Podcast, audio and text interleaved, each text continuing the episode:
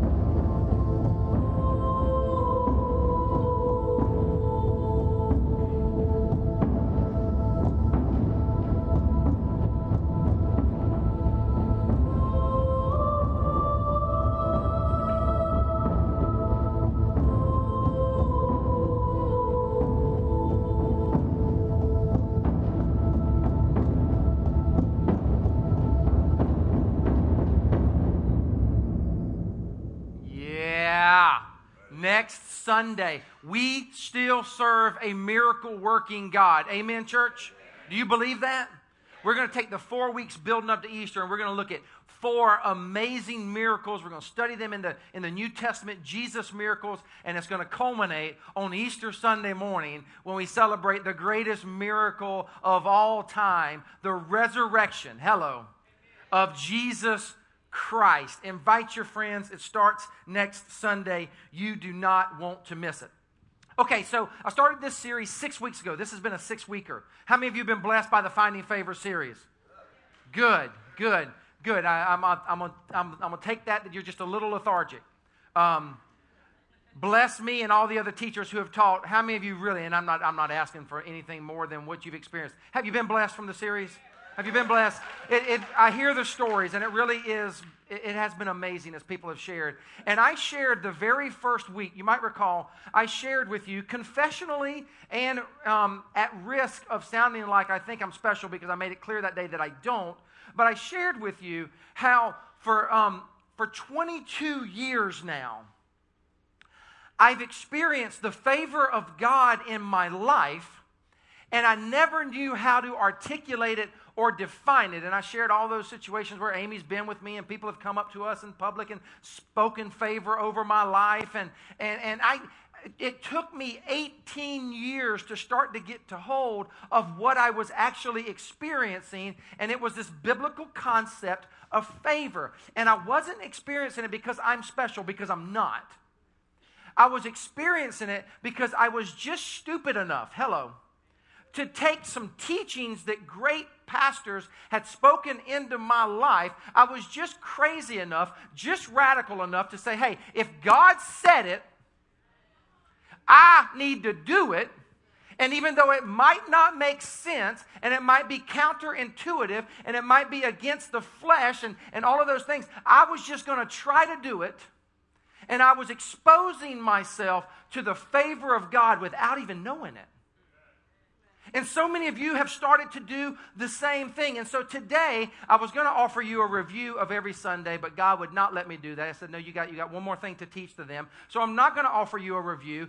The entire series is in the Resource Center today. They're able to put it all together today, even today's message. And if you want that, go to the Resource Center when it's over. So take out that bulletin, grab that pen. Let's go get this church. Grab those teaching notes and let's go. Amen. Here's the definition that I hit early on. I shared with you many leaders' definitions, but this was mine.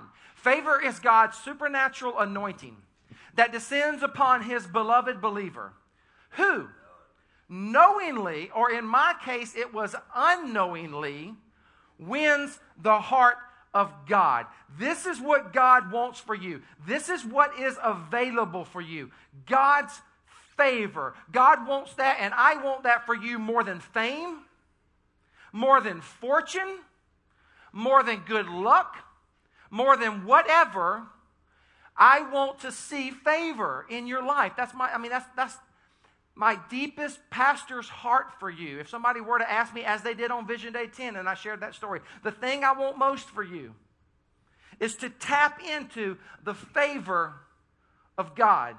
And in Isaiah 61, the word of the Lord says this Isaiah 61, let's read it out loud together. Ready, church? Go.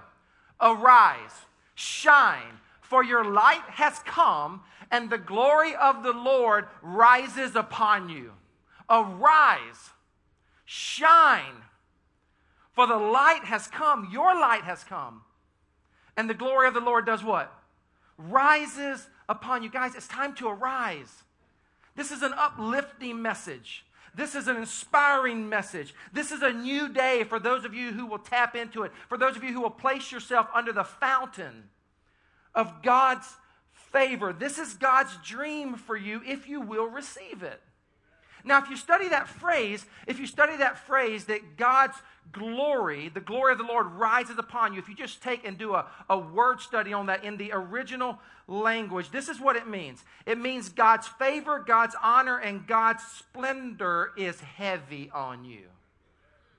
Heavy on you. It literally means that you, as a son or a daughter of the king, of the Most High God, listen, is heavy with God's glory. I'm talking heavy. Like this is going to be the only time you'll ever hear me to encourage you to be heavy. Like get a little heavy. Remember, remember in the 60s, it was way, it was before my time. Uh, I was about to say way before my time, but it wasn't way before my time. It was before my time, though. I was born in 1970. Remember in the 60s, man, the hippies? How many of you were hippies? Come on, don't you be honest in church. Oh, okay. I saw. This is the hippie section A. Because I didn't, uh, let me do it one more time. How many of you are hippies? It really is. That This is the hippie section. Okay. Well, you guys remember when y'all were hippies, y'all would say, man, that's heavy. Remember that? That's heavy, man. This is the one time I'm going to encourage you to be heavy. Some of you need to get plump, hello, on the favor buffet. Some of you need to, to, to get a little more chunky, if you will. Some of you are so skinny that you have to jump around in the shower to get wet. I want to encourage you today to see, I'm going to give you a new way to look at it. I want to encourage you today to get a little chunky. I remember when a group of New Hopers and I, we were on the plains of Kenya. And we had done our mission trip and we were wrapping up with a safari. And we got out there on the plains of Kenya and we, we, we encountered a big old herd of rhinos. And so we all started singing, I like them, chunky, chunky. It was awesome. And one of the sisters in our group said, I like them, juicy, juicy. It was awesome. I don't know why I thought about that. My mind's jacked up. I want you to get, I want you I want you to get a little heavy today. Heavy today. And I'm not kidding. I'm not kidding. I want to teach you something today. I will give you a way to always remember the key that unlocks favor in your life if you'll follow me today. You'll never, ever forget it. I want to encourage you to be fat. To be fat. Take out your teaching notes if you haven't already. The first one, the first one, listen, church, write it in. The first one is faithful. If you want to have favor in your life, church, you have to get serious about being a faithful follower of Jesus. Favor follows faithfulness. You just got to know that. Some of you want favor in your life, but you've never taken seriously the call of God to be faithful. I'm talking about obedience, church. I'm talking about actually believing that if God's word says it, then I'm going to do it to the best of my ability. And when I fall short, I'm going to confess that and repent that. I mean, if you take a needle and you just run it through the thread of the last six weeks and the different teachers who have been teaching, the thread that kind of links it all together is this call to be faithful. Like I say this at every Abundant Life membership class. For those of you who are members, you know this. I say I've said it at every single one for 10 years. Toward the end of the Abundant Life class, I look the new members in the eye and I say, I want you to know this. I can't be bought. I'm not in a popularity contest. What you need to know about your pastor is I have one desire. Sure, I would love for some of you to like me, okay? We all want to be liked a little bit. But at the end of the day, that is not what I live for. I look him in the eye and I say, at the end of the day, what you need to know about this old boy is I have one goal and one goal only. I want to stand before God one day and hear him say those beautiful words, well done. Thy good and what? Faithful servant. That is my goal. And when you live like that, listen, if you seriously take that call and you live like that, God puts favor in your life. And when he knows that I have found someone who is living for my glory and my honor, living their life before an audience of one, he bestows favor upon that person. This is incredibly key. I was taking my kids to school the other day, and um, Caleb, my little eight year old, Caleb said to me, Hey, Dad, uh, can Christians get drunk? And I said, Well, Caleb, I said, Yeah, they can. And pause. And he goes, But dad, why would a Christian get drunk? And I said, Exactly, Caleb. I said, Exactly. That, I mean, that's just one example. You've got Christians who, who are, are saved by the grace of God. Now, remember, this, I'm not talking about salvation here in this series. I'm talking about how to tap into the favor of God. You might remember I said this favor is different from grace. Grace is undeserved. You can't do anything to earn or obtain grace. Amen? Can't do it. You are saved by the blood of Jesus who died on the cross for you. Amen? You are saved by that. That's salvation. But favor, on the other hand, is found. The Bible is full of instructions about how we can obtain favor. Favor is saying if God's word says it, I'm actually going to do it in every area of my life. I'm going to put my own feelings aside. I'm going to put the popularity contest to the side, and I'm going to follow. Now, it goes without saying that to do that, hello, you have to know the word of the Lord, right? Look at, look at what the word of the Lord says in Joshua. Joshua 1 8. Let's read this out loud. Are you ready? Go. This book of the law shall not depart from your mouth, but you shall meditate on it day and night so that you may be careful to do according to all that is written in it. Let's continue. For then you will make your way, and then you will have. We're talking about obedience. James would put it like this James 1:22. Do not merely listen to the word, but what? And so deceive yourselves. Do what it says. Obedience. Listen, obedience doesn't save you. I want to be clear for the theologians in the house. Obedience doesn't save you. Christ and Christ alone and His grace saves you. Amen, church? But obedience, a desire to be faithful, puts you in the fountain of God's favor. So, in order to apply this, you got to ask yourself some questions. Let's think about your work life for a moment. In your work life, how closely does my life conform to godly guidelines and ethics? You want favor in your business, don't you? Everybody wants favor in your business. Well, then you got to ask yourself, how do I treat people? Do, do I take advantage of people? Do I exploit people? Do I cheat customers? Do I overwork them? Do I justify it by, by saying I've got to get ahead and work needs me? And we do those things, and then, and then we wonder why we don't have favor in our businesses or in our vocational life, whatever it is you do. You don't get promotions. You don't do that. You, be, how are you? How are you working? Take, take your personal life. Here's one Sabbath. In my personal life, am I obeying scriptures and observing Sabbath rest? Ooh. Am I? Are you? I mean, guys, come on. God rested who am I to think that if God rested, who am I to think that I don't need to rest? Many of us do not take Sabbath.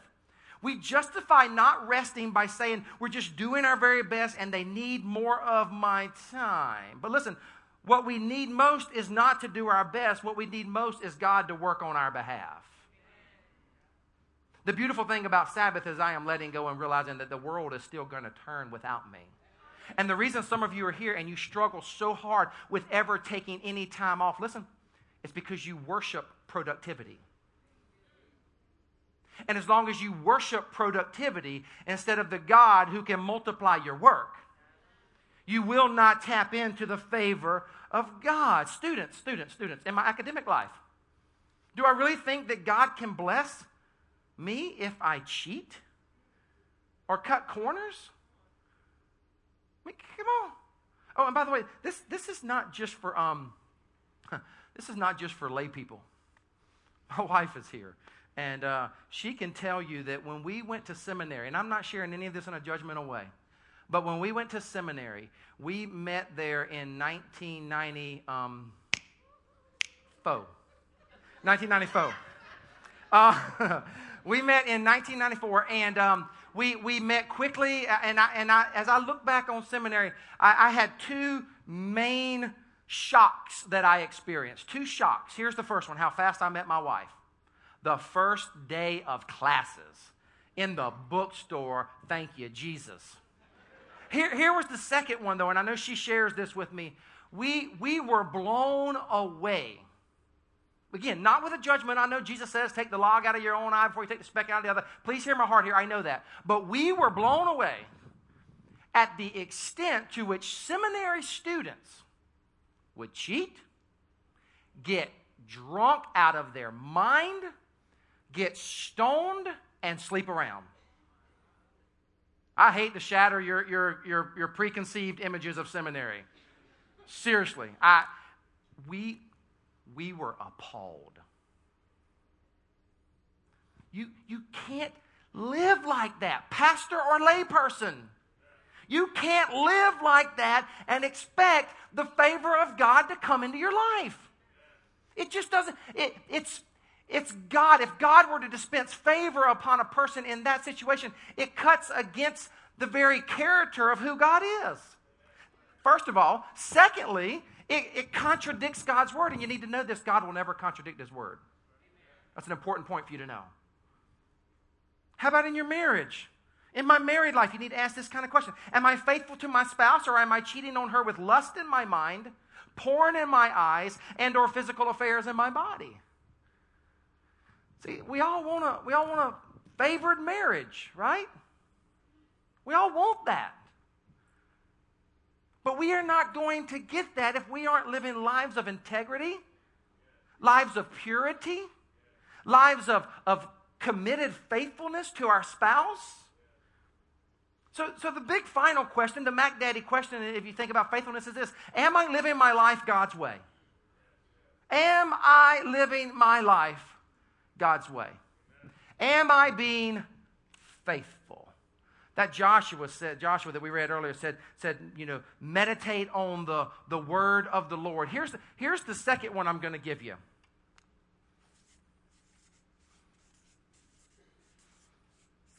Am I teachable? Hello. Am I teachable? This is so big. Lean in, church. This could be a full sermon, but it won't be. But I'm gonna I'm, I'm gonna move pretty quickly. But this is so stinking important. Am I a teachable Christian?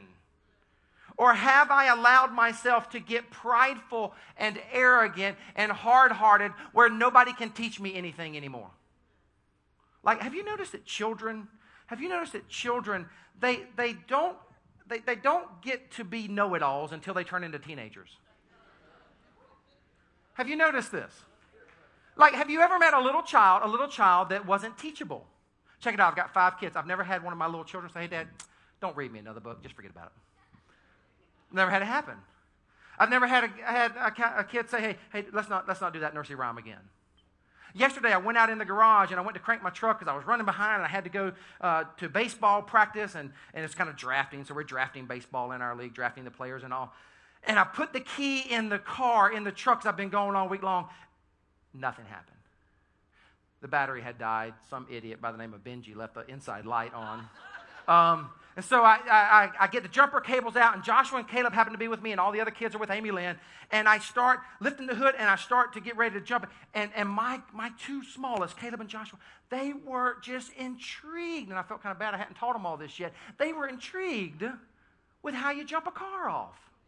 I mean, they were asking so many questions. I told them about the red on the positive and the black on the. Hey, Dad, Dad, what, what will happen if you put the red on the negative? I explained that. What would happen, Dad, if you put the, the black on the positive? Hey, Dad, should you, should you crank the car first or should you not? I mean, just they're just, just teachable. Kids are enthusiastically teachable. They are enthusiastically teachable. And the Bible says this. Jesus said this. I tell you the truth, unless you change and become what? Like little children, you will never enter the kingdom of heaven. Teachable. Listen, guys, favor follows a teachable spirit. Favor follows an enthusiastically teachable spirit. Are you teachable? I was out in Oklahoma two weeks ago with Craig Groeschel. I mean, Craig stinking Groeschel. This is the guy Oh, my Lord. He's the pace setter. He's the Billy Graham of my generation. They got 15 campuses. They got about 25,000 people coming on a regular basis. That doesn't even include their internet community, which is the best in the world. Unbelievable. I spend the day with him, 19 other pastors that are in churches kind of like ours, and I'm spending the day with him. And later in the day, we go into what they call the war room. And in the war room, you come into this room, and it's this huge room, and there's 15 televisions built into the walls. And there's all these computers and knobs. And at any point in time on Sunday morning, any of his staff, particularly his executive, um, executive pastor, will come in, and with pushes of the button, he can see what is going on at all 15 of the campuses. And they got campuses in different states, not just in Oklahoma. And so um, we were sitting there, though, and he asked some questions, and, he, and we're just, oh, I mean, we're just hanging on every word he says all day long, asking questions. But you know what I noticed throughout the day? Whenever any of us would share, if we shared something good, you know what Craig Groeschel was doing?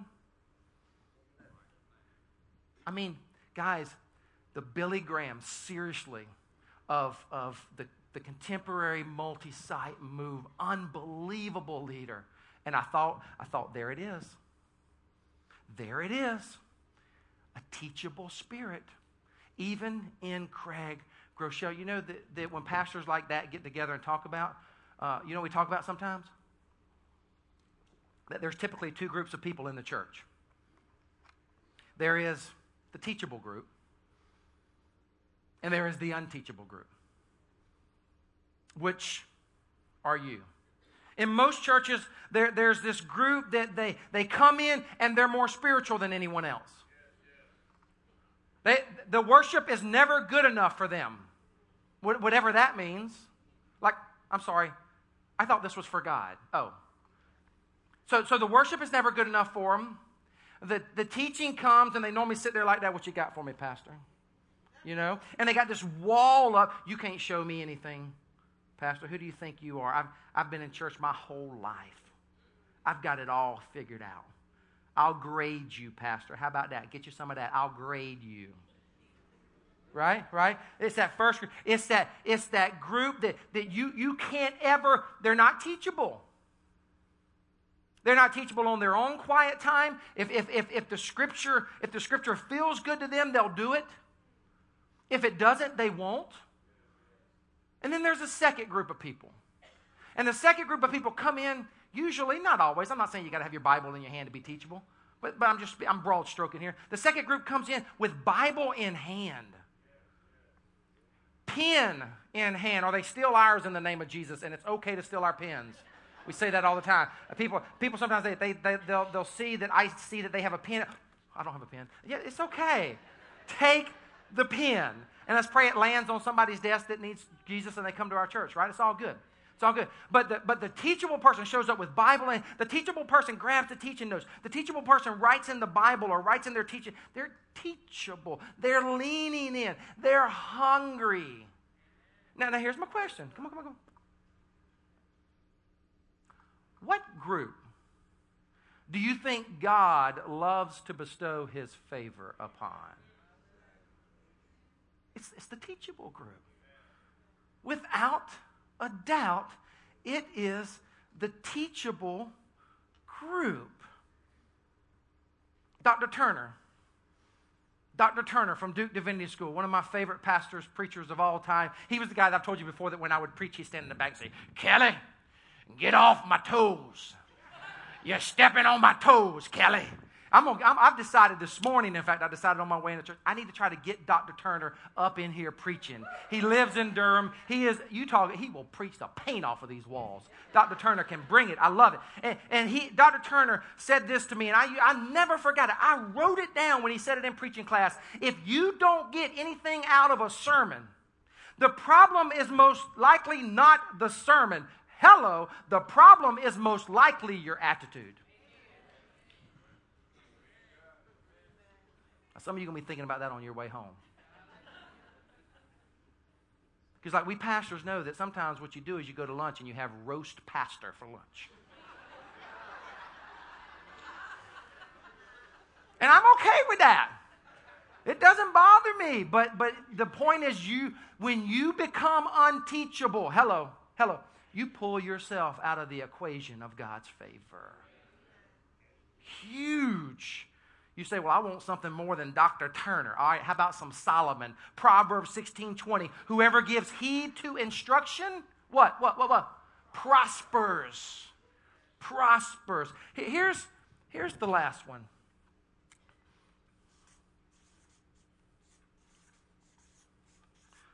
Available. Say available. Favor finders are available. When you think about it, it only makes sense that God would grant his favor to followers who are available. Who say, God, I am here. I am yours. Listen, this is why God doesn't waste his favor on negative, glass half empty, Eeyore kinds of people. Why would he give you favor? Nobody wants to be around you anyway. Okay? This is why God doesn't waste his favor on prideful people. He'll save a prideful person, he'll save you in a heartbeat. But you can be saved and be all jacked up. You know this, don't you? Okay? This is why God doesn't waste his favor on, hello, stingy people. Ooh. On stingy people. So are like, I want favor. And, and you're, you're just stingy. You white knuckle everything you get in life. I love you enough to tell you, you will not get favor. Okay? Being stingy. You might say, well, I know some stingy people are as rich as all get out. I'm not equating favor with richness. Remember? Remember? We're not talking about that kind of favor. That might come with it at times, but we're talking about favor where the glory of God is heavy on me and spills out into other people because I'm walking in the favor of God. This is why God doesn't waste his favor on unavailable people. But listen, God loves, he loves to give favor to the available man, to the available woman who says, God, whatever you want me to do, I will do. Listen, here's what I know about some of you. Here's what I know about probably all of you, most of you anyway you sincerely love God. Like you're here because you love God. But some of you are here and you've loved God for a long time, but you've never been able to make the move from loving God to moving toward action when God leads you to do something. It, it, it, it's, it's a mark of maturity. It doesn't always happen in maturity. Sometimes it happens like for me. I, like I said, I was just stupid enough to start doing it right away. But when you when you actually actually move in action to work towards something that God has laid upon your heart, you make yourself a candidate for favor. Now listen, I'm, I'm gonna sound sacrilegious to some of you, and some of you are gonna get all mad. Don't send me an email, please. Actually, you can. You can send it to Benji at I don't give a flip.com. listen to me, listen to me. Listen to me. Some of you are here and this is what you say when God speaks. Well, I'm just going to pray about that. I'm going to sound sacrilegious, but please stick with me. Give me, give me the benefit of the doubt, and seriously, I do want to hear from you. If you disagree with this, grab me afterwards. Let's talk about it. Some, some of us, I see this all the time. Christians who love God, like I said, they're saved and they hear a stirring message or they read a stirring passage of Scripture and they hear God's voice. They hear that still small voice tell them to do something and they say, I'm going to pray about it. And in those cases, listen, prayer, oh, I, I believe this in the core of my being, prayer becomes an excuse to be spiritually lazy. You don't need to pray. If God says, I want you in ministry, why would you pray about it? He's already said it. You don't need to pray. Well, I heard, boy, that message on tithing. Woo! Thing stirred me, convicted me. I saw it in Scripture clearly. I tell you what I'm going to do, Pastor. I'm going to pray about it.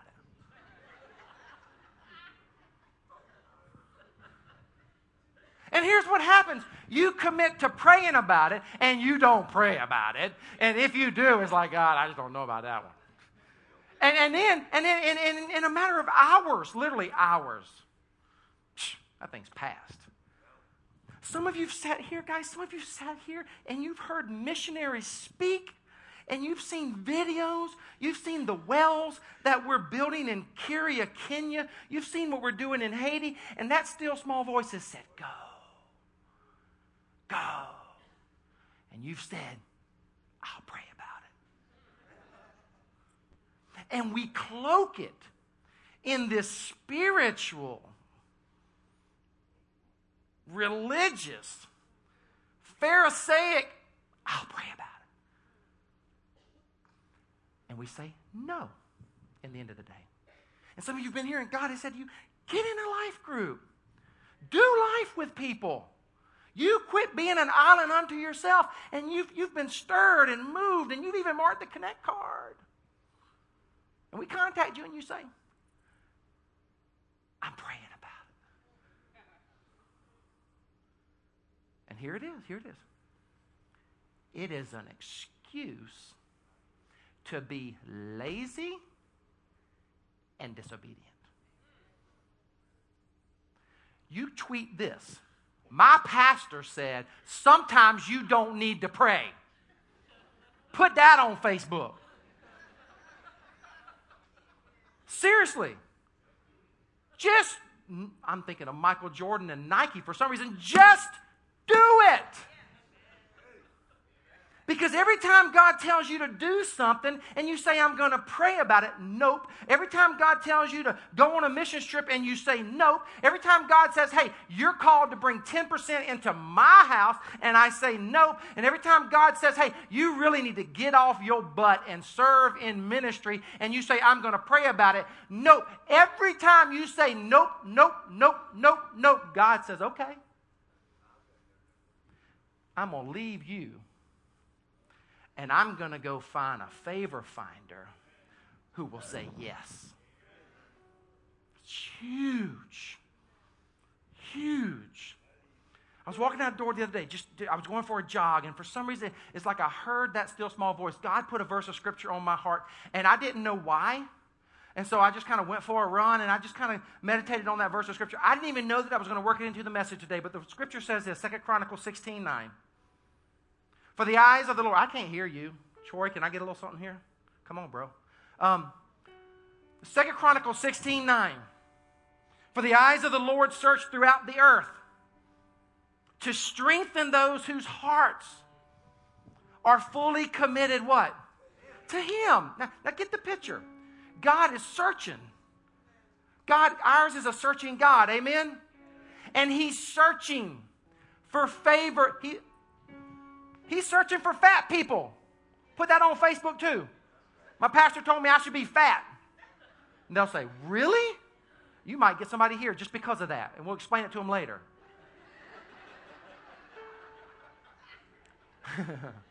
he searches the land, beloved, looking for the person who is faithful, looking for the person who is available, looking for the teachable one. And when he finds them, listen, when he finds them, he cuts on that, that mysterious fountain of his favor. And he lets it flow. And it flows on that fat person, and it flows on the people that are in that person's life. It just flows. And he searches. I'm so glad you've been a part of this six week series. And I'll stop where I started. I want favor for you, beloved. I, I want it so bad for you. And I, I want it for me, and I want it all the days of my life, and I want it for my wife, and I want it for my kids, and I want it for the church that I get to serve. I'm a big John Wesley fan. You guys know that. You hear me quote from him quite often great 18th century revivalist, reformer out of the Church of England. One of my favorite quotes by Wesley. He said, Give me 100 preachers who fear nothing but sin and desire nothing but God, and I care not a straw whether they be clergy or lay people, because with them alone we can shake the very gates of hell and set up the kingdom of heaven on earth. In other words, give me 100 favor finders. And God will shake the gates of hell and set up his kingdom on planet Earth. We're about to move into a song, which is why I wanted my sister to start playing there. We're about to move into a song where I know we normally tell you to stand. But I'm not going to do that today. I'm going to ask you to stay seated and just think about what you've heard. And I'm going to ask you when you feel the Spirit of God move in your life, if you do, and that you are willing and ready and able to stand up, we're singing a song, arms open wide. I lay my life down to you, it says. Arms open wide. When and if so, in other words, I don't envision everybody standing up at the same time. And I envision some of you maybe not standing up at all. Because you might be here today and you might be, you know what, I ain't, I'm not ready for that. I, I can't. I, we're glad you're here. I'm so glad you're here. You just keep coming. You just take your time. God will get a hold of you.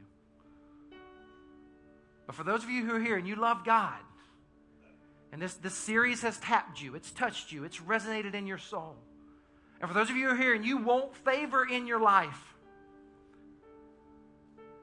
as the worship arts team leads us in this song, and as you feel led, you stand and you open your heart and you open your mind. And if you feel comfortable, you open your arms. The song is Arms Open Wide. You open your arms if you feel comfortable. And you let this be a time of commitment, an invitation. I'm going to stand to that song because I'm going to live all the days of my life being a favor finder. And I'm going to do so by integrating these teachings over the last six weeks into my life I'm going to listen to them again and again and again if I have to. And I'm going to walk out of here today more committed than I've ever been before to being faithful, to being available, to being teachable. In the name of the Father and of the Son and of the Holy Spirit. Father God, I want to thank you for this day. Father, I want to thank you for your love. I want to thank you for your the life that you gave on Calvary through Jesus.